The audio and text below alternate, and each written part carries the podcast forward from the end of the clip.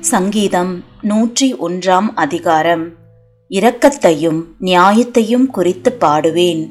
கர்த்தாவே உம்மை கீர்த்தனம் பண்ணுவேன். உத்தமமான வழியிலே விவேகமாய் நடப்பேன். எப்பொழுது என்னிடத்தில் வருவீர்? என் வீட்டிலே உத்தம இருதயத்தோடு நடந்து கொள்வேன். தீங்கான காரியத்தை என் கண்முன் வைக்க மாட்டேன். வழி விலகுகிறவர்களின் செய்கையை வெறுக்கிறேன்.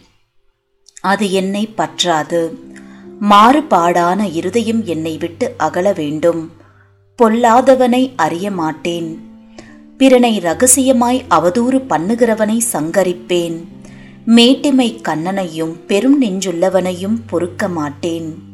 தேசத்தில் உண்மையானவர்கள் என்னோடே வாசம் பண்ணும்படி என் கண்கள் அவர்கள் மேல் நோக்கமாயிருக்கும்.